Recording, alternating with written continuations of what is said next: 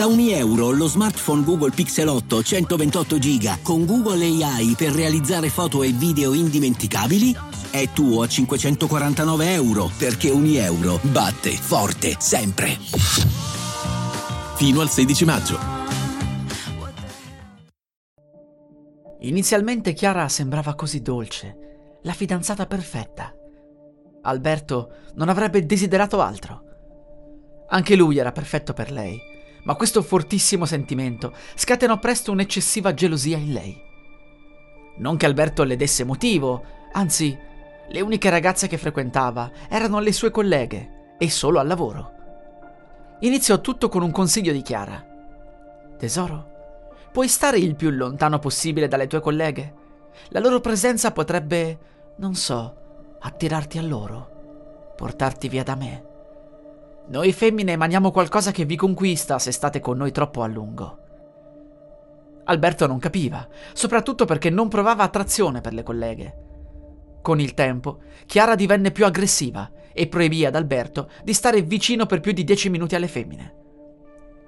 Non fare file alle casse troppo lunghe.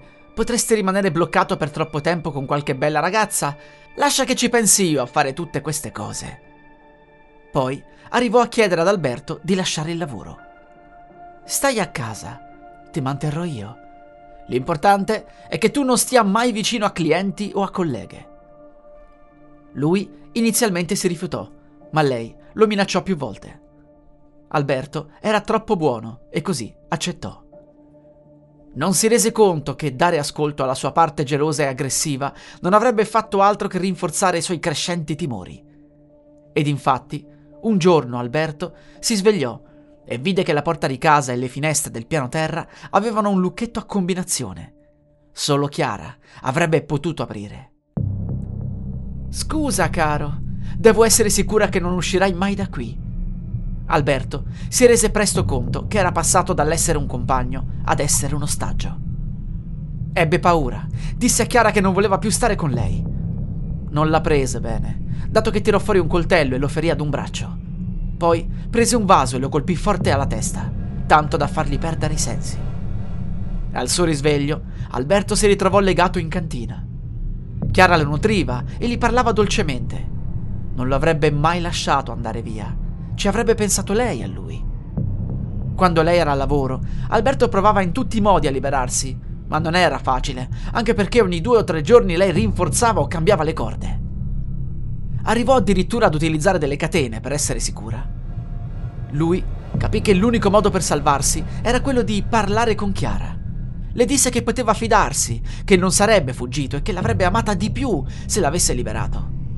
Lei rispose Certo, come no? Anche i miei ex hanno detto la stessa cosa nelle tue condizioni. Ci sono cascata per ben due volte. Entrambi hanno provato a colpirmi per fuggire. Li ho dovuti uccidere. Sai dove li ho seppelliti? Nel mio posto speciale, dove ho dato il primo bacio ad un ragazzo che poi mi ha tradita un anno dopo. Fuggì da me. Non so dove sia andato ora. Non lascerò che accada ancora. Nessuno di voi fuggirà più da me e tu non verrai mai slegato. Abituati e cerca di amarmi comunque, anche perché sono l'ultima persona che vedrai e ti conviene che io sia gentile con te per il resto della tua vita. Alberto fu effettivamente l'ultimo fidanzato di Chiara. Si prese sempre cura di lui fino alla fine e non lo slegò mai fino al giorno della sua morte. Alberto si abituò e Chiara ne fu lieta. Gli raccontava cosa succedeva nel mondo, chi conosceva in giro, cosa succedeva al lavoro. Lei gli fu sempre fedele, anche perché sapeva che la sua dolce metà l'avrebbe sempre aspettata fedelmente in quella cantina. La musica utilizzata è in royalty free dall'artista co.ag.